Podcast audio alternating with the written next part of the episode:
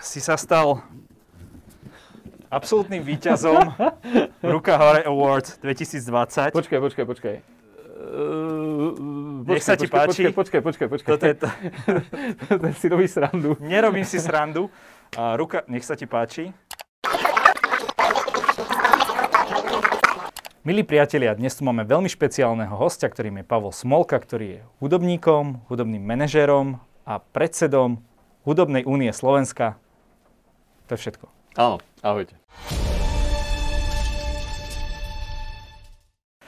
Um, Pavol, sme kultúrny národ? Určite sme kultúrny národ, e, veď v tomto priestore, kde teda žijeme a kde žili naši predkovia v centrálnej Európe, aj tým, že sme tie staročia boli ovplyvnení inými národmi a ich kultúrami. A vlastne mali sme to šťastie, že sme aj vďaka kresťanstvu sem importovanému boli na tej západnej strane civilizácie. A to znamená naozaj vysoko kultivovaní sme, sme boli a aj stále sme, tak my sme určite kultúrny národ. Aj keď treba zase jedným dychom povedať, že minimálne posledných možno, možno 80 rokov po druhej svetovej vojne a samozrejme aj v tej novodobej histórii po roku 89 práve tá elementárna kultivovanosť a kultúrnosť nebola veľmi prioritou našej spoločnosti a je to už veľmi vidieť. A čo sa stalo po tom roku 89? No, po roku 89 v rámci kultúry národa sa v podstate stalo to, že e, nejakým spôsobom do veľkej miery stále pokračujeme v niektorých, eh, niektorých eh, procesoch, ktoré vlastne boli zahájené za komunizmu, hej, za tých, za, po 48. a už neboli nikdy naštartované, alebo sme sa k ním nevrátili k tým procesom, ktoré v spoločnosti fungovali, dajme tomu pred tým 48. respektíve 39.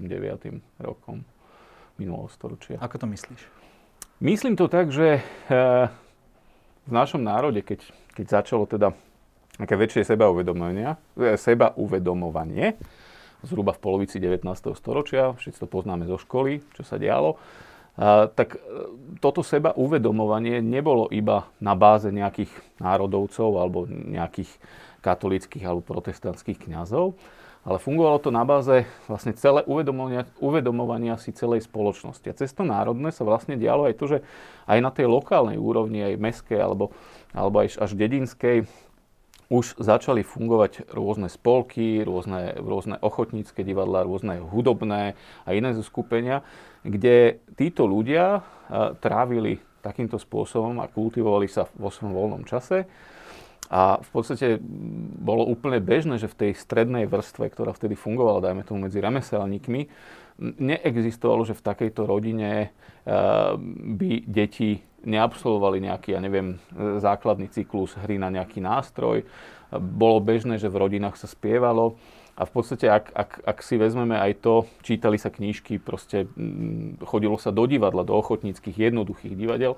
A ak sa teda budeme baviť o tých úplne obyčajných ľuďoch až na tej teda úrovni tých rolníkov, tak aj oni boli dlhodobo kultivovaní, pretože uh, treba si uvedomiť, že, uh, že v našom prostredí, najmä teda v rámci, v rámci teda oboch kresťanských cirkví, ktoré tu teda sú stále väčšinové, katolickej a evangelickej, tak práve tá kultivácia toho, toho jednoduchého národa fungovala veľmi silno na tej báze toho kostola nedelného. Hej. Bolo to v peknom prostredí, mali by sochy, a treba povedať, že v našom teritóriu vždy veľmi, veľmi na vysokej úrovni. Takže aj bohoslužba je ano, teda ano. kultúra na, na, na úrovni. Samozrejme, samozrejme.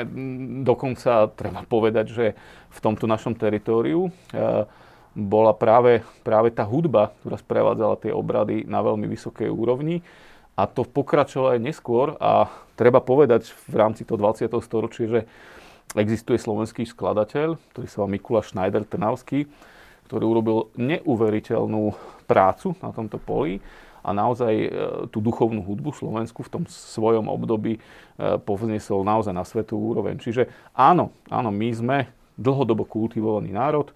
Mali sme v istom bode aj šťastie, že sme boli pod relatívne silnokultúrnymi národmi v našej histórii, e, alebo že sme dlho boli spojení s českým národom. Hej, to, že to, že sme boli v Rakúsku-Horsku, nemusíme sa vôbec baviť o, o Viedni alebo o Rakúsku a ich prínose.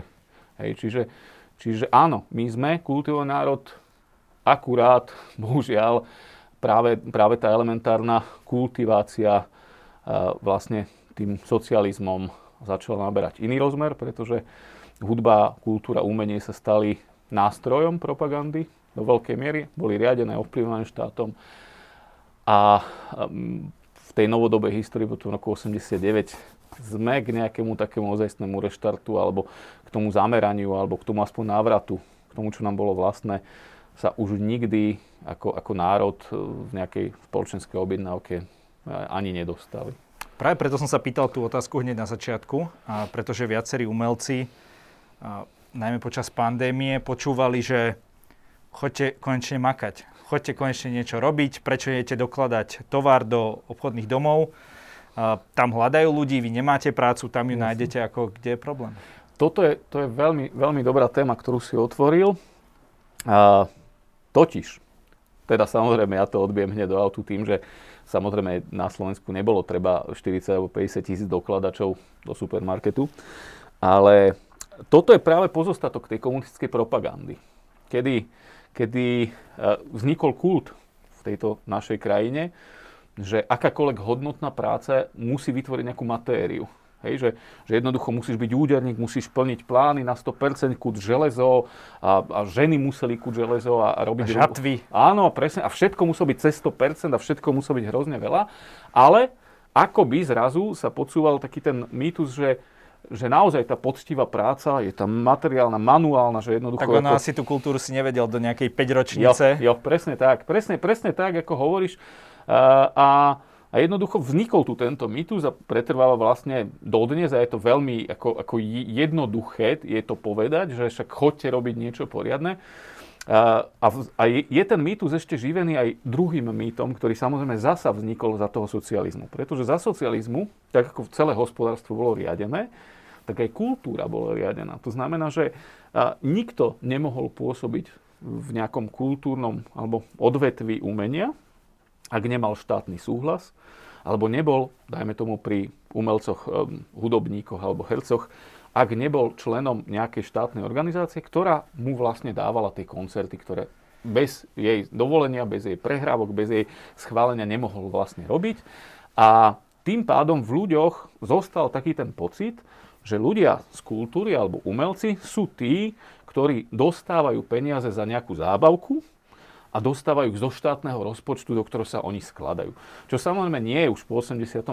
pravda, lebo dnes väčšina kultúry, tzv.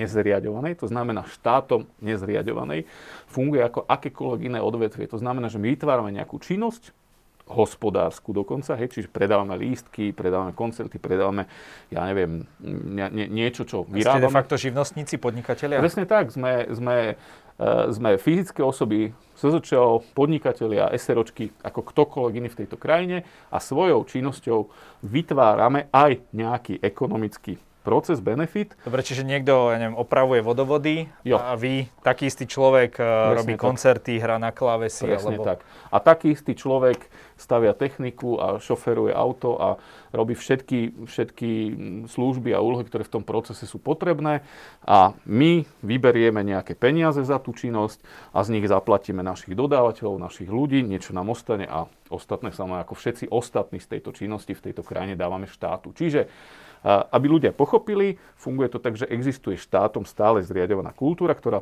patrí pod ministerstvo kultúry. To sú, dajme tomu, tie také e, najväčšie kultúrne stánky typu opera, Národné divadlo, filharmónie, ja neviem, galérie. Hej. Ale to je zrejme len tá menšina ľudí, ktorí no, pracujú v kultúre. Koľko, o koľkých ľuďoch sa bavíme? Toto je veľmi ťažká otázka, ale pravdepodobne na Slovensku v kultúre pracuje niečo medzi 60 a 80 tisíc ľuďmi. Priamo. Ale myslel som v tej štátom zriadovanej. E, vyzerá to, že dve tretiny ľudí pracujúcich v kultúre sú mimo štátom zriadovanej kultúry, v tej nezávislej, alebo my to voláme živej kultúre, alebo nezriadovanej, to je najlepšie. A asi tretina pracuje v tej zriadovanej kultúre. Mm, čiže, čiže veľká väčšina tých ľudí, ktorí pracujú v kultúre, pracujú iba s tým, čo si dokážu vlastne vyrobiť, zarobiť. Čo samozrejme v tom roku 2020 nie ich vlastnou vinou, ale teda vinou pandémie a opatrení vykonávať nemohli. A to bol vlastne ten problém, ktorý nastal. A ja ešte dopoviem vlastne, rozviniem tú tvoju otázku a odpoviem ti na ďalšiu otázku, ktorú si nepoložil. Áno, s čistým srdcom môžeme týmto, týmto ľuďom odkázať, že áno, veľká väčšina týchto ľudí, aby prežilo, prežili, tak si našli hociakú inú prácu na ten čas, kým budú môcť vykonávať svoju činnosť. Čiže áno. Ako povedz nám nejaké... Veľa tých ľudí naozaj robí na pokladni v tom supermarkete, veľa ľudí robí na pošte. Asi sa bavíme o tých pomocných profesiách, áno, áno. nie o tých interpretoch. E, takto. E, lebo, že, lebo taký som mal z toho pocit, že viac to zasiahlo e, tie pomocné profesie, ktoré nemali zrejme ani také príjmy. Pre nich to bola úplne bežná práca, Samozrejme. zrazu zo dňa na deň nula. Samozrejme, takto. Uh, väčšinu tých pomocných alebo obslužných alebo remeselných profesí, tí, tí ľudia, ktorí tieto profesie vykonávajú, tak sú špičkoví vo svojich odvetviach. A častokrát by to mohli vykonávať, tak uh, vlastnia nejaké, alebo sú majiteľmi nejakých odborných oprávnení, dajme tomu v elekt- elektrotechnike, dajme tomu. Čiže veľa týchto ľudí išlo robiť inú odbornú prácu. To znamená, že tí chalani, ktorí, ja neviem, robili so svetlami a robili so zvučením, častokrát majú práve tú vyhlášku elektrotechnickú, takže robili nejaké elektrotechnické činnosti. Robili proste, tak robil, proste ťahal káble v domoch, hej. Nebol s tým vôbec problém. Ak sa bavíme o tých top interpretoch, tak samozrejme, tak ako v akomkoľvek inom hospodárskom odvetvi, samozrejme existuje nejaká vrstva na špici pyramídy, ktorá aj má nadštandardné príjmy možno ich 5%, možno 7% a nejaký čas dokáže z tých príjmov odložených vydržať. Tak dneska majú aj sociálne siete, veľa interpretov, hej, hej, hej, aj žije z toho. Hej. Aj keď to samozrejme tiež nie je také živobytie, ako si veľa ľudí myslí, hej, že naozaj to nie sú nejaké veľké peniaze. Treba si uvedomiť aj to, že, uh, že pri tých istých vstupoch a pri používaní tých istých technológií, čiže my robíme činnosť ako akúkoľvek iný človek v Európskej únii alebo v Európe, stojí nás to tie isté peniaze, tie isté vstupy my máme, hej, na techniku, technológiu, auta, nástroje. Jasne, chápem, že ten mikrofón, áno, to auto áno, áno. a možno aj tá gitara, alebo stojí to svetlo. rovnaké stojí peniaze tam alebo tu. Pravda ale zase je taká, že v našom teritoriu na Slovensku je tá cena práce za tú našu činnosť možno štvornásobne nižšia ako v Európe. To znamená, že, že aj tí naši ľudia, uh, hovorím, možno s výnimkou tých pár možno na jednej ruke spočítaných špičkových alebo nadpriemerne zarábajúcich umelcov, tak e, celý ten zvyšok jednoducho nemal žiadnu šancu mať odložené toľko prostriedkov, aby mohli bez problémov nejaký rok vydržať hej, do, do, do, nejakého ďalšieho, e, do nejakého ďalšieho možnosti konania. A to sa bavíme aj o umelcoch ako naozaj relatívne hm, z ľudského pohľadu slávnych, alebo, alebo teda akoby z toho pohľadu toho jednoduchého človeka, že oni musia byť určite závodov. No nie je to tak. Hej. Nie je to tak. Žijeme v malej krajine, na malom trhu. Jednoducho nie je to možné. Nikto uh, z týchto ľudí nie je milionár, alebo proste nedá sa to. A ak niekto zarobil naozaj nejaké väčšie peniaze, väčšinou to bolo nejakým marketingom alebo nejakou inou činnosťou, nie hudbou alebo umením. To proste nie je možné, hej, lebo ten lístok nestojí 100 eur a nepredáš ich za rok 100 tisíc. Čiže, čiže toto sa ľahko dalo samozrejme vypočítať. A veľká väčšina tých ľudí, ak, ak sa bavíme o tom, že na jedného umelca prípadajú možno dvaja až traja ľudia z obslužných alebo remeselných povolaní, tak veľká väčšina tých ľudí, možno 80% ľudí, ktorí pracovali v tej štátom nezriadovanej kultúre, tak naozaj mali obrovské problémy a majú obrovské problémy. Mnoho z nich už odišlo do iných odvetví a vlastne pravdepodobne sa už nevrátia naspäť, hej, pretože, pretože možno v niektorých odvetviach je aj pre nich dnes tá stála práca je jednoduchšia ako, ako tá naša nárazová a nevyspytateľná. Hej, my, my samozrejme máme isté sezóny a, a sezónnosť našej práce je veľmi zásadná, takže, takže veľmi ťažko si vieš naplánovať, aký ten rok bude aj za dobrých okolností. Hej, že častokrát... Inými slovami, snaží sa naznačiť, že kultúra možno nie je až taký biznis, ako si veľa ľudí predstavuje? Samozrejme. Že si nežijete tak, že máte ne, na roky nasyslené? Nie, nie, nie je to tak. Veľká väčšina, presne tak ako veľká väčšina ľudí z iných odvetví, ktorí pracujú v akejkoľvek inej práci, jednoducho, my sme aj nejakú štatistiku niekde videli, čítali, že, že, mm, že priemerný človek na Slovensku má odložené dva alebo tri mesačné platy a potom sa len nastal problém a podobné je to samozrejme aj s tými našimi ľuďmi. Hej. Tam, tam naozaj hovorím, že len tá veľmi úzka špička tak ako aj v tých iných biznisoch a odvetviach, môže mať na dlhšie obdobie odložené. Všetci ostatní samozrejme ostali na tom takto. Ty si hovoril, že veľa ľudí odišlo z tejto branže a už sa nevráti. Je to možno podobne ako, podobne ako v gastre, kde tiež e, kvantum podnikov proste sa zatvorilo a už sa nikdy neotvorí. Aký to bude mať vlastne dopad na tú kultúru, keď už teda nebudú tie obmedzenia? z pohľadu nás, e, bežných Jasne. ľudí? Na kultúru ako takú neviem, pretože to je samozrejme iný fenomén ale na, na tie procesy, ktoré napomáhajú vytvárať kultúru, hej, aby sme to takto zjednodušili, na ten v úvodzovkách trh a na tie procesy, ktoré ten trh utvárajú, tak samozrejme tam ten dopad bude silný, pretože trh sa zasa zmenší. Aj tej pracovnej sily, dajme tomu kvalifikovanej, ale aj ten trh, ktorý, ktorý sa tu budoval, dajme tomu, to je 30, 31, 32 rokov po tom 89. Samozrejme, že, že celé to bude dlhšie nabiehať, bude to oveľa menšie. Budú musieť do toho prísť úplne noví ľudia, ktorým bude nejaký dlhší čas trvať, kým sa zapracujú, kým, kým sa tá profesionalita u nich zasa vybuduje v tých procesoch. A mm, optimistické, úplne optimistické predpoklady je, že k nejakému akoby normálu alebo k nejakej normálnemu, normálnej sezóne sa možno začneme vrácať v lete 22, 2022. Dovtedy tento rok samozrejme vyzerá veľmi podobne ako budúci, keďže všetky naše aktivity sú dlhodobo plánované a dlhodobo pripravované, tak už je úplne jasné, že to leto bude veľmi podobné ako minulý rok. Ak vôbec sa dostaneme eh, v rámci pandemických čísel pri semafore do, do, do tej polohy, že aspoň tá tisícka na státe by v lete mohla byť. Samozrejme, že keďže to nevieme a keďže, tak ja nemôžem teraz predávať koncert z júla alebo z augusta, keď nemám istotu. Pravdepodobne to budeme vedieť v júni a zase budeme mať na to úplne veľmi krátky čas.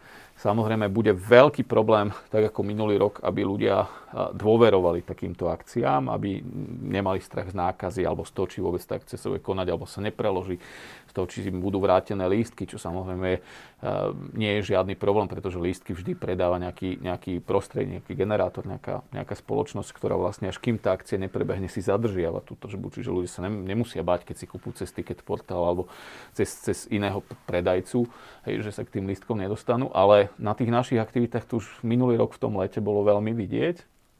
A podobné tu je tento rok, ako je úplne jasné, že, že tá letná sezóna bude zasa iba taká prezentačná, aby sme tým ľuďom ukázali, že sme tu, že sme nezomreli, že sme nikam neodišli a že, že teda sme ochotní, schopní pre nich uh, urobiť tieto akcie aj v tých, v tých pre nás veľmi ekonomicky nevýhodných módoch, lebo naozaj mm, jednoducho ekonomicky to bude veľmi podobné ako minulý rok. Budeme radi, ak ostaneme v tom lete niekde tesne nad nulou. Na druhú stranu, e, nejaké formy kultúry boli aj počas pandémie, bavíme sa napríklad o seriáloch a tak, ale to asi nie je tá kultúra, ktorú by sme chceli nejako kultivovať, alebo sa milím? Uh, nemýli sa, pretože uh, kultúra je, je obrovský fenomén spoločenský a je veľmi veľa veľa faktorov a veľa zložiek, ktoré častokrát si ľudia ani nemyslia, že sú kultúrou alebo že napomáhajú kultivovanosti. Pretože aj ak sa bavíme o nejakom veľkom poskytovateľovi nejakých, ako to nazvať? Streamovacích služieb. Presne tak, aby som nemenoval. A, a môžeš menovať kľudne. tak samozrejme, ty máš obrovskú, obrovskú slobodu si vybrať to, čo chceš. To znamená, že poviem taký veľmi zjednodušený príklad. Hej. Častokrát ľudia, najmä v našom prostredí slovenskom, kvôli vlastným indrákom, samozrejme častokrát to je preto, a našej vlastnej malosti, riešime také tie témy veľkého umenia, malého umenia, komerčného a nekomerčného a, neviem čo, čo všetko. Hej.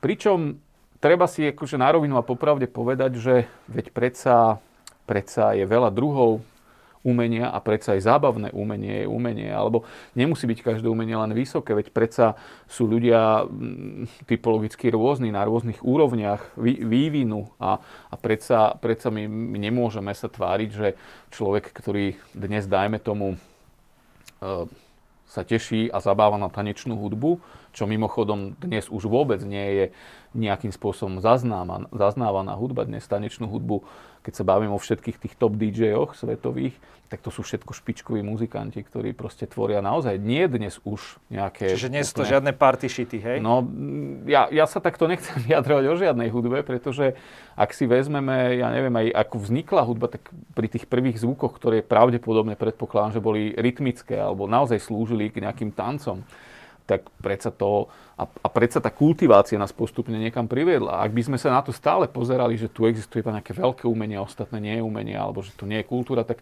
tak to, je, to je strašne zjednodušený pohľad. Lebo... Takže aj taký bežný človek ako ja, čo pozerám teda Netflix, Áno? prípadne to, čo mi Spotify ponúkne, môžem byť nejakým spôsobom kultúrny človek, lebo ja som seba nejako teda takto nevnímal. Jednoznačne si kultúrny človek, veď, veď e, ja napríklad pre seba považujem Spotify za jedné z najväčších objavov môjho života to, že ja Aj mám... keď ti to tam hrá len ten mainstream? No, mne veľmi, mne veľmi Spotify ešte tak mainstream nehrá, okay. skôr mojim deckám, ale... E, Čiže pre... tebe už uh, nejaké také vyššie... Nie, nie, nie, ja, ja počúvam veľmi veľa hudby. Uh, najmä posledné roky sa snažím stále pozerať na to, kam svet ide, ako sa nové veci dejú. A ten Spotify mi veľmi napomohol v tom, že ja mám dnes príležitosť sa dostať k fantastickým veciam, ku ktorým by som sa za iných možností, okolností nevedel dostať. Pretože ak by som si dokázal kúpať iba hudbu, ktorá existuje v nejakom šope, tak viem si vyberať iba z tej ponuky, ktorá tam je. A ten Spotify mi ale zrazu prináša naozaj milióny ľudí z celého sveta, aj ktorí sú veľmi neznámi alebo malí a ktorí robia špičkové veci alebo nádherné alebo také, ktoré m, mm, korešpondujú s môjim vkusom alebo s tým, čo mňa teší, baví, čo, čo, ma, čo ma nejakým spôsobom rozvíja. A to je absolútne fantastická vec. Čiže áno, ten Spotify je, keď sa teda bavíme o takejto platforme, je fantastická vec pre aj rozvoj hudby, aj rozvoj kultúry, hej, pretože naozaj ty máš na výber Ty si naozaj môžeš vyberať fantastické veci, môžeš si vyberať aj nefantastické Ja viem, len veci, ale... či keď si vyberám ten mainstream, že či som stále ako keby... A prečo by si nebol? Ale veď, veď mm, dávaš mi zase krás, krásny návod, lebo ak si vezmeme a povieme si, ja neviem, meno, Wolfgang Amadeus Mozart, na ktorého dnes nikto si nedovolí povedať, že to nebol umelec, alebo že tá hudba bola smiešná, prízemná, lacná, neviem aká. A keď si, keď si pozrieš dobu, v ktorej žil a tvoril a kým bol v tej dobe, tak e, to, že bol zázračné dieťa je jedna vec, ale, ale e, to, že on bol jednoducho tá najväčšia popstar tej doby. On bol ten, ktorý chodil z jedného paláca do druhého, z jedného kaštieľa do druhého a jeho koncerty predávali mm, ľuďom, hej, ktorí si to mohli vtedy kúpiť, dajme tomu nejakej vyššej, vyššej vrstve a jednoducho naozaj on, on proste hral koncert za koncertom, písal skladbu za skladbou pre toto publikum. Hej. My samozrejme dnes vieme, že bol génius že tie veci sú fantastické, ale v tej dobe si dovolím tvrdiť, že to bola proste dobová pop music. Hej.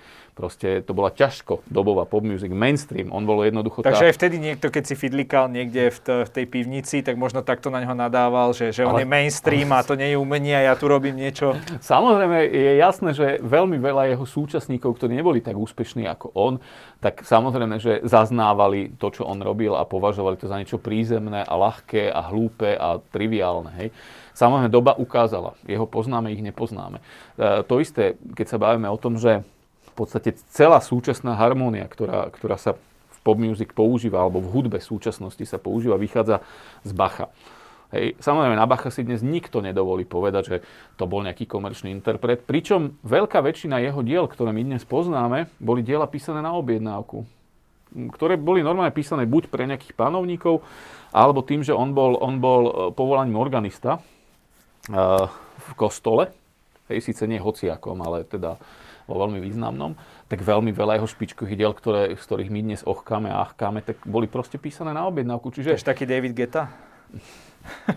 David Guetta je super. Proste. A tiež mu veľa ľudí robí uh, vlastne niektoré produkcie. Ale to je úplne v poriadku. Proste to sú, to sú, to sú veci, ktoré sú OK. Ide, ide v podstate stále iba pre mňa o dve veci v hudbe akejkoľvek. Jedna je tá autenticita toho človeka, ktorý ju píše, spieva, robí. Hej. To znamená, že aj vec, ktorá je možno jednoduchšia, ak ju ten človek podáva autenticky, ak si za ňou stojí, ak to naozaj myslí vážne, tak často dokáže byť hodnotnejšia ako vec, ktorá iba kamufluje niečo, alebo na niečo sa hrá a nikoho vlastne potom ani nezaujíma, pretože jej nikto neuverí. A čiže tá autenticita toho, toho, ktorý vstupuje do tejto výpovede a potom samozrejme nejaký jeho, jeho, jeho prístup, jeho pravdivosť k sebe samému. A keď si sa ma pýtal, že, že či počúvam mainstream, áno, mám rád hromadu mainstreamu, ale, a mám rád aj kopu tanečnej hudby, ja mám rád Ke- Kelvina Harrisa, aj s deťmi veľmi rád. Moje deti majú rady Bruna Marsa, čo, čo je úplne OK podľa mňa. Ja, ja, alebo Selenu Gomez majú rady moje deti. A kde sú niektoré veci, až som stal sám prekvapený, do akej ja som sa dostal nejakej svojej zasa škatule, že som proste tú Selenu Gomez ignoroval. A naozaj niektoré tie veci sú super spravené, ale ja mám veľmi rád kopu inej hudby a v tom je ten Spotify super, že, že ti na základe toho, čo ty počúvaš, ponúka podobných interpretov na, na základe nejakých algoritmov. Ja mám, ja mám samozrejme rád klasickú hudbu, môj obľúbený je Bach, to som už spomínal. A, a potom je to tak krížom cez, cez mnoho žánrov. E, veľmi mám rád Richarda Galliana, akordeonistu francúzského, až, ja neviem, po úplne také moderné minimalistické veci. Uh, ja mám rád Arvopert a hm, hromadu takýchto vecí a, vôbec nič neodporuje ničomu inému. Ide len o to, do akej miery my sme otvorení, do akej miery chceme, aby nás to bavilo, tešilo. Hm, hranice sú neobmedzené. Aj na osi X a Y je to super. Vidím, že máš uh, preto veľkú vášeň. Ako si sa pozeral na to, že naozaj, ako sme už hovorili na začiatku, kvantum tých umelcov a najmä tých pro, uh, pomocných profesí absolútne prepadlo ceste sita aj keď vy ako hudobná komunita ste kričali, tak ako gastro kričalo, tak tá pomoc neprišla. No takto, tak... takto nemôžeme povedať, že by neprišla. A ona prichádzala postupne. Zo začiatku veľmi neadresne a veľmi neskoro. V tejto úplne poslednej fáze teraz už, už to začína prichádzať aspoň adresne, keď už teda nie na čas. Ako hlavný problém by som za mňa povedal, a že... tak v stručnosti, aby sme no, sa do toho Je príliš... nesystémovosť toho prostredia. To, že po tom 89. sa vlastne e, nikdy nestalo, že by niekto z toho governmentu, z tej štátnej moci, veď, veď to ministerstvo kultúry vlastne podnes naozaj funguje iba pre tú zriadovanú kultúru. Oni o nás 32 rokov nevedeli, pretože my sme si robili svoje, platili sme dane, platili sme odvody a ten štát nás nemal prečo riešiť, pretože my sme od nich nepýtali peniaze, nedostávali peniaze a jednoducho všetci boli OK. Hej? Čiže, čiže v podstate 32 rokov na ministerstve kultúry neprebehla žiadna štruktúrálna zmena, ktorá by reflektovala zmenu spoločenskú, ktorá tu nastala a tých nových pomerov. Čiže inými slovami, toto zapričinilo jeden úžasne brutálny bordel, pretože v kultúre e, dnes existuje, my sme napočítali, až 13 právnych fóriem činnosti. To znamená, že od slobodných umelcov cez SZČO, e, také seročky, onaké seročky, akciové spoločnosti a neviem, neviem čo všetko. A jednoducho, keď ten štát sa už akoby pustil do toho, že tak ideme to prostredie nejak sanovať, lebo tu tí ľudia kričia, je to problém a proste bojíme sa, že tam pôjde veľa ľudí na úrad práce, alebo neviem, ako to udržať, tak sa vlastne zrazu zistilo, že, že tí ľudia vlastne nikde neexistujú a že, že týmto obrovským bordelom oni, ak sa aj snažili niečo, niečo, niečo nejakým spôsobom ako vyťahnuť z toho prostredia, a dobre, tak snažíme sa pomôcť týmto, ale sa zrazu nevieme týmto a tu existuje aj takýto, hej. Čiže to, toto, sa, toto bol najväčší problém toho minulého roka a samozrejme bol problém aj v tom, že prišla nejaká nová vláda, ktorá ja to poviem úplne na rovinu, jednoducho to Oliano personálne ostalo zaskočené, že vyhral tie voľby. A jednoducho oni okrem toho, že dokázali obsadiť nejaké zásadné posty, ministerské, štátne tajomníci alebo niečo, oni už nedokázali vyťahnuť, lebo tie štruktúry nejaké lokálne nemajú, nedokázali vyťahnuť ľudí, ktorí by si dokázali doniesť na tie ministerstvo. Aj na to ministerstvo kultúry jednoducho tam neprišlo k výmene 30 alebo 40 kľúčových ľudí v nejakom riadení a v tom, že teraz ako sa tu niečo nové slovami, zostali tam tí ľudia, čo tam boli za, ako za predošlé garnitúry. Samozrejme a sa ani nejakým... To je to, v čom ja hovorím, že nielen za predošlé garnitúry, ale v podstate za, za, za, za, za tých po 89. časoch. Hej, že v podstate to ministerstvo ostalo presne naštelované, nastavené nariadenie toho, čo robilo do 89. A teraz zrazu vlastne, hej, bordel, prúser, pandémia, všetci problém, my, gastro, hutníci, doprava, doprava neviem kto všetko. Tak ale o nich práve ako keď máš nejaký problém, tak začína sa to tým, že máš nejakú informáciu. Ale práve ako si povedal, o vás tie informácie Presne nemali, tak. že Presne tak. ste boli pod rôznymi... Presne tak. Tam sa napríklad stalo aj to, že keď sa začalo, začalo v auguste prvé rokovania s ministerstvom hospodárstva o pomoci právnickým osobám v kultúre, to znamená firmám, ľudovo povedané, tak sa zrazu zistilo, že eh, veľká väčšina tých eh, právnických osôb, tých firiem, má od štatistického úradu pridelený SKNIS kód, hej, ktorý nemá nič spoločné s kultúrou. Čiže, čiže e, to ministerstvo hospodárstva ako malo stále ten pocit, že ale tých firiem v tej kultúre málo, však veď, hej. A asi tam išlo aj o to, že potom uh, tie zisky ako keby neboli také, ako... Práve, práve to je to, bol, že, bol, že, bol, že bolo tým, reálne. Akoby to ministerstvo kultúry dnes je v podstate najmenšie ministerstvo na Slovensku s najmenším rozpo, rozpočtom zo štátneho, príspevkom zo štátneho rozpočtu. A ja neviem, dostávajú asi 300 miliónov eur ročne, čo dnes e, vlastne nerieši ani tú zriadovanú kultúru, ani tú štátom zriadovanú. Nie je to ešte v tejto akože pandemickej dobe tú kultúru, ktorá vlastne s tým ministerstvom nič nemala dokopy spoločné. A vlastne deje sa to, že nám sa dnes už ukazuje, že štatisticky, ak sa bavíme o nejakých štatistikách, ktoré hovorí o tom, že e, pracujúci v kultúre prinášajú zhruba do 2 miliard HDP ročne, tak dnes už sa hovorí o tom, že to je možno 3 až 4 miliardy práve preto, že, že zrazu sme týmto procesom zistili, že naozaj veľa firiem, ktoré robí v kultúre, robí kultúrnu činnosť, podľa štatistického úradu mal jednoducho iný SKNS kód a patrí do, inej obla, do nejakej inej oblasti hospodárstva. Hej.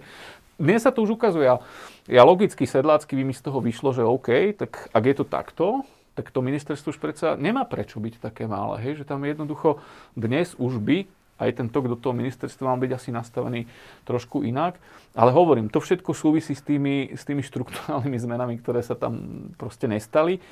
A myslím si, že tak ako v tej spoločnosti, aj v rámci tej vlády, jednoducho tá kultúra je braná ako za niečo navyše, alebo nejaký luxus, alebo niečo, čo vlastne nejak nepotrebujeme a že, že to nejak ako utichne a, a jednoducho nikdy sa na nás akoby za, za tie roky ostatné nechceli pozerať ako na niekoho, kto takisto okrem teda tých e, benefitov pre spoločnosť, ktoré tá kultúra prináša, o ktorých sa vôbec ako nebudeme baviť, ako je, ako je kultivovanosť alebo nejaký osobnostný rast, hej, alebo iné prínosy, ktoré prináša takáto aktivita, tak prvýkrát my dnes hovoríme o tom, že ale je tu pozor, nezanedbateľný prínos ekonomický. Že už, už to predsa nemôže byť, že stále v tej spoločnosti to čo, to, čo stále nám všetci aj hovorili ten minulý rok, že vy ste nejakí nármožráči, ktorí žijú z našich daní. No nie je to tak. Veľká časť tej kultúry, možno to hovorím dve tretiny, sú tí, ktorí vyrábajú a prinášajú do toho štátneho rozpočtu. Čiže ak sa bavíme akoby o týchto veciach, musíme baviť o dvoch rovinách. Jeden je ten kultúrny prínos pre spoločnosť, ktorý zanedbávame. Proste tých 30 niekoľko rokov e, sa tvárime, že nám to jedno. Takisto ako sa tvárime, e, že nám je jedno, že generácie detí prestávajú byť čoraz menej zdatné a že jednoducho šport sa pre, pre mnohých stal luxusom. Tak podobne je to aj teda s kultúrou. A potom je tu predsa ten ekonomický nejaký prínos. Čiže v týchto dvoch rovinách si myslím, že máme obrovské rezervy. A je to inak aj jeden z takých hlavných cieľov hudobnej únie, aby povedomie o týchto veciach sme zasa dostávali do nejakého reálu. Práve si mi vytrhol ešte otázku, než som ju položil. uh, ty si s tvojimi kolegami, s tvojim tímom a viacerými významnými umelcami založili Hudobnú úniu Slovenska. Kde bol ten nápad? Um, kedy si si povedal, že toto bude tá správna cesta, ako, ako by som to nazval, dávať najavo tie vaše požiadavky? Alebo ten stav, ktorý Takto. Je. Uh, samozrejme, mnohé z tých vecí, o ktorých teraz hovoríme, a mnohé tie abnormality toho systému, v ktorom sme fungovali, sme si uvedomovali už dlhšie. A, ale práve tým, že sme boli naučení zaťať zuby, pracovať a starať sa sami o seba, tak nikdy akoby neprišiel ten čas.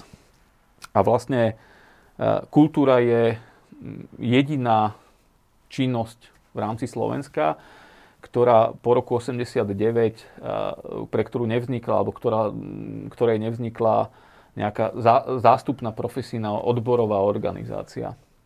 A ono sa to môže zasa zdať, lebo mnohí tí naši kamaráti to práve riešili. Takže že... nie je to len pre hudobníkov, je to teda pre všetkých umelcov. Ja som v prvom pláne samozrejme sme, sme akcentovali smerom k hudobnej komunite, ktorú poznáme, ale ukázalo sa, že vlastne ani tí ostatní nemajú tých zástupcov. Takže spontánne sa k nám pridávalo mm, hromada ľudí z iných druhov umení, od, od, od ja neviem, ľudí z nejakého dramatického, dramatických umení až, až po konec koncov výtvarníkov alebo tanečníkov. Lebo jednoducho tá platforma tu neexistuje. Hej. A tým pádom ani tých 31 alebo 2 rokov akoby nemal kto komunikovať tie, tie špecifické požiadavky tejto komunity smerom ku štátu, lebo to ministerstvo vlastne tých 30 neviem koľko rokov neexistovalo pre túto komunitu, ministerstvo kultúry. A e, tá myšlienka vznikla tak, že e, na začiatku marca 2020 sme prišli do, do toho prvého lockdownu, alebo ako by som to nazval, prestali sme pracovať. Samozrejme v tom marci všetci sme boli takí, že sme si trochu odýchli. V apríli už sme trošku už začínali mať blbý pocit a bolo jasné, že ten rok je preč, že to jednoducho neprejde len tak. A ja som už v tom apríli tak začal rozmýšľať, že OK, ak to je takto, tak musíme vymyslieť niečo, čo zabráni tomu, aby sa tá infraštruktúra, ktorú sme budovali, rozpadla. Čo zabráni tomu, čo tu naozaj prirodzene vznikalo a čo práve zabráni tomu, aby tí ľudia, ktorých my bytostne potrebujeme, aj z tých obslužných povolaní alebo produkčných, alebo jednoducho z tej infraštruktúry, tak aby sme o nich neprišli, pretože keď jedného dňa začneme zasa robiť, tak budeme v keli, že jednoducho si nepomôžeme bez nich. No a v podstate urobil som takú jednoduchú vec na sociálnej sieti, som napísal asi desiatim kolegom manažérom s tým, že Ty si hovoril mi pred natáčaním, že viacerí ste boli basgitaristi? je tam veľa basistov. Že máte to v sebe nejakú takú, tak, uh, že držíte ten rytmus. Tým, že basista spája mm, e, rovnocenne harmonickú a rytmickú zložku zo skupení, tak, tak ty častokrát musíš rozmýšľať v istých takých, nazval by som to, mm, zodpovedných módoch. A, a jednoducho naozaj aj, aj na svete veľa, e, veľa ľudí, ktorí robia produkciu alebo manažment, sú bývalí basisti. Okay. A to sa samozrejme stalo aj tu u nás. Ale ja som teda napísal si desiatim kolegom s tým, že možno by bolo dobre sa stretnúť a skúsiť niečo vymyslieť, že ako, ako vlastne ďalej a ako to prostredie skúsiť zachrániť. A behom týždňa tam bolo asi 60 až 80 týchto ľudí e, z tohto manažerského prostredia. A na konci mája sme sa, vtedy sa na chvíľu aj dalo, tak sme sa fyzicky stretli a, a vlastne zhodli sme sa v tom, že, že jednoducho ideme vlastne takéto zo skupenie združenie vytvoriť. S tým, že logicky samozrejme, keď je to 80 manažérov, tak okamžite vlastne stiahnu svojich interpretov, svojich zverencov, kolegov a zasa aj tých ľudí z tých obsluž. Od začiatku sme chceli, aby to bola platforma aj pre tie technické remeselné povolania, pretože o tých sa samozrejme vôbec nikto nebude zaujímať hej, a bez nich sme úplne nahratí. Takže, takže sme vytvorili takúto platformu, e, občianske združenie, ktoré zastupuje umelcov, manažérov, produkčné povolania, obslužné povolania, remeselné povolania z oblasti kultúry. Dnes už nehovoríme prvoplánovo o hudbe, keď stále sa voláme Hudobná únia. Samozrejme, nezastupujeme iba ľudí z nezriadovanej kultúry, pretože aj tí ľudia z tej zriadovanej kultúry nie sú nikým zastupovaní. Takže, takže nakoniec vlastne ako od mainstreamu cez alternatívnu hudbu až, až po klasickú hudbu sú u nás ľudia a potom hovorím aj rôzne druhy umení, ktoré už nie sú úplne hudobné alebo nesúvisia len s hudbou až po tie, po tie technické obslužné povolania.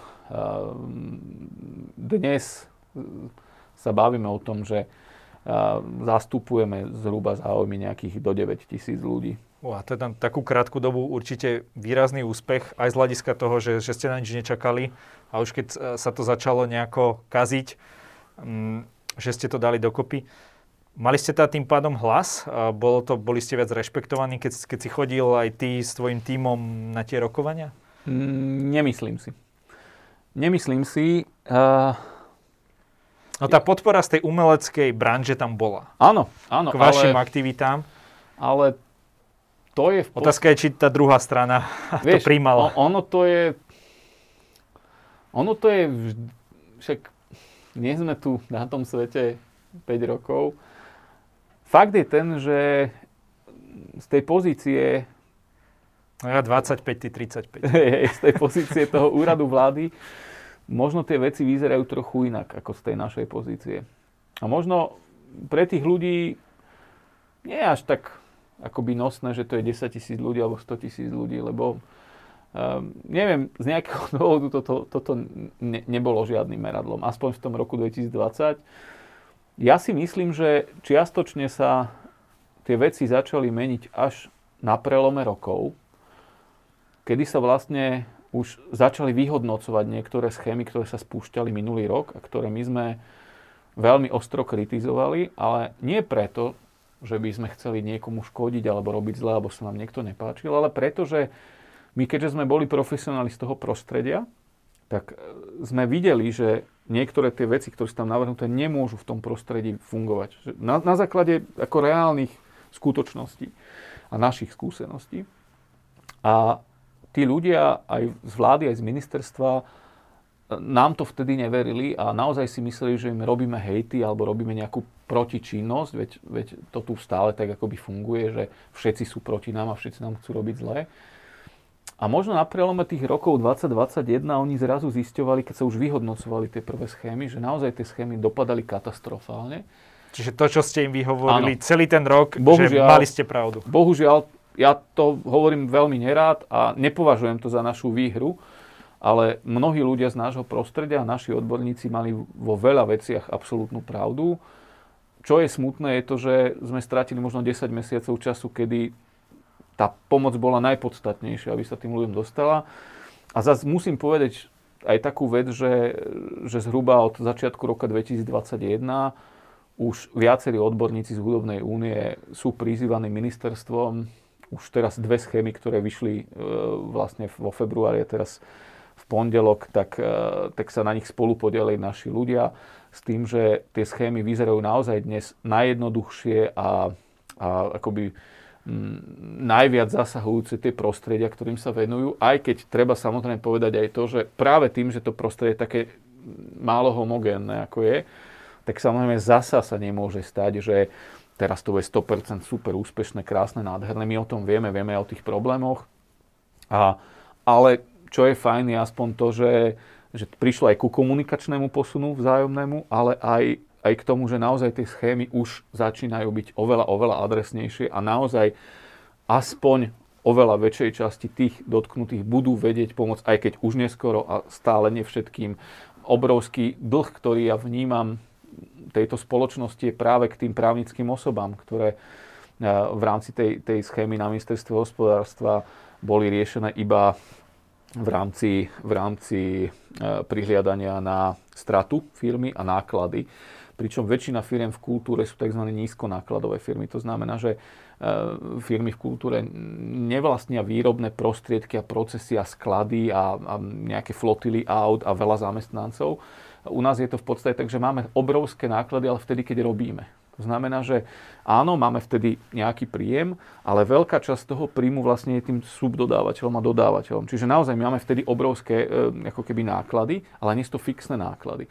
A to znamená, že e, keďže tá schéma zohľadňovala práve tie fixné náklady a stratu, tak, tak v podstate veľa práve tých firiem, ktoré, veď keď nepracuješ, tak nemáš náklady, hej, čiže tie tam prepadli. A my to vnímame ako obrovský dlh aj, aj ako keby spoločnosti, aj, aj nás ako hudobnej únie, lebo ak sa nevyriešia tieto, nazvem to malé firmy, ktoré sú kostra vlastne toho, čo my robíme, a to sú často aj firmy interpretov, alebo práve tie technické firmy.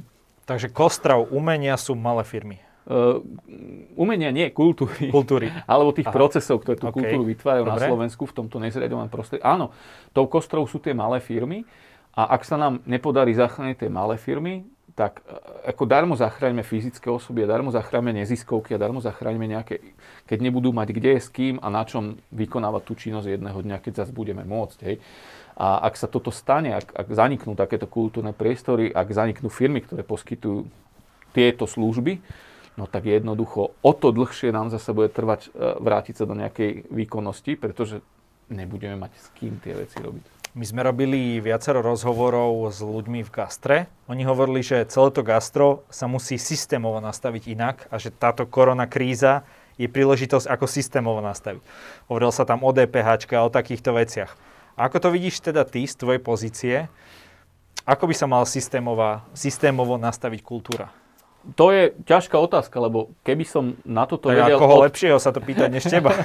keby som na toto vedel komplexne odpovedať, tak asi... asi Už kandiduješ niekam. Nie, nie, nie, to nie, to, nie, to sa neboj. Ale m, mm, samozrejme, ja, ja som obyčajný, jednoduchý človek a aj v tej hudobnej únii tí chalani v tom, v tom vedení a dievčata sú oveľa šikovnejší všetci a sa ich snažím koordinovať. Ale čo som chcel povedať je to, že uh, Nemusíme vymýšľať nič prevratné. Tieto systémy, veľmi podobné prostrediam, ako je naše, fungujú v Európe kdekoľvek. Čiže stačí sa pozrieť, ako to funguje v tých krajinách, kde to naozaj funguje dobre, kde tie čísla a štatistiky to jasne ukazujú. Keď už vieme kopírovať diplomovky. Presne tak, tak nie je problém pozrieť sa do Škandinávie, pozrieť sa do Beneluxu, nie je problém pozrieť sa do Nemecka. V Anglicku to fantasticky funguje. Hej. Nie je vôbec problém, ako sa pozrieť niekde, kde to v Rakúsku blízky náš sused. Dokonca pozrime sa kľudne do V4, pretože minimálne Maďarsko a Polsko sú nám na možno 20 rokov pred nami. A aj Česi Oni možno sú... práve v tom 89. tak nezaspali ako my. Vieš čo, Poliaci a Maďari mali podľa mňa jednu výhodu, že oni ten socializmus mali trošku iný ako my.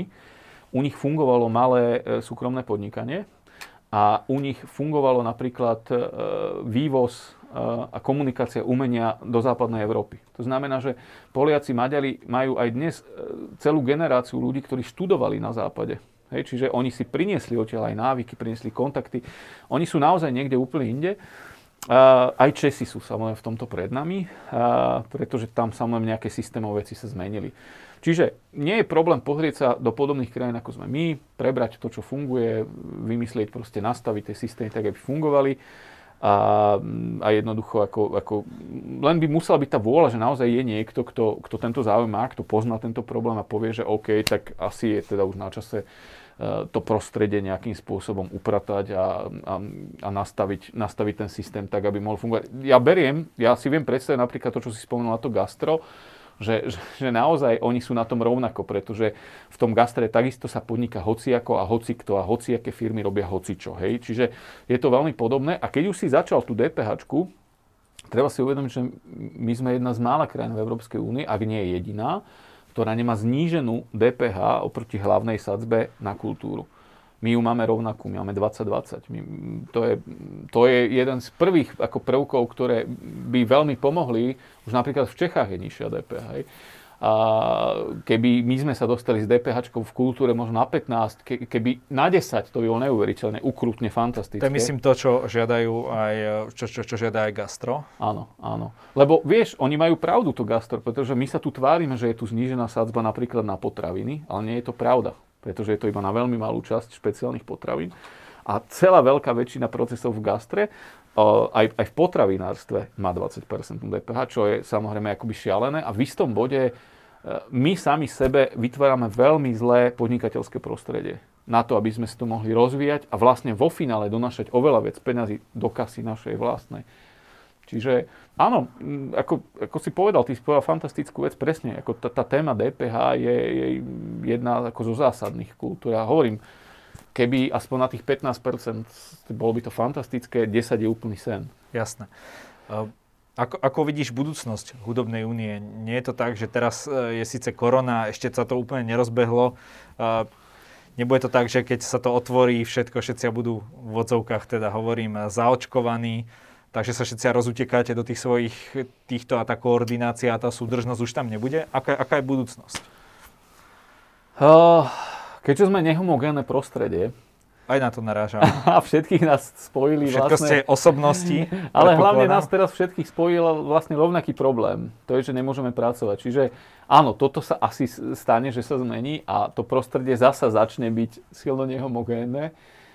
Ale nemyslím si, že že únia zanikne alebo prestane nejakým spôsobom fungovať alebo nebude mať opodstatnenie, lebo nám sa ukázalo za ten rok, alebo za tých 14 mesiacov, čo sa okolo toho motáme, že tak, ako sme si s Mirom Taslerom na začiatku hovorili, že možno nie je ani zásadný problém, čo sa stane cez koronu, ale že máme teraz jedinečnú príležitosť profesionalizovať naše prostredie, tak na tom by sme akoby ďalej chceli robiť. A, a bolo, by, bolo by veľmi dobré, ak by v tomto procese sme tú podporu mali teda aj tými ľuďmi, ktorí stoja za nami, ale dajme tomu aj na tom ministerstve, pretože bez tých štruktúrálnych zmien a bez toho, aby to prostredie sa naozaj dokázalo profesionalizovať, aby sa nastavili pravidlá, teraz poviem jednu veľmi zásadnú vec.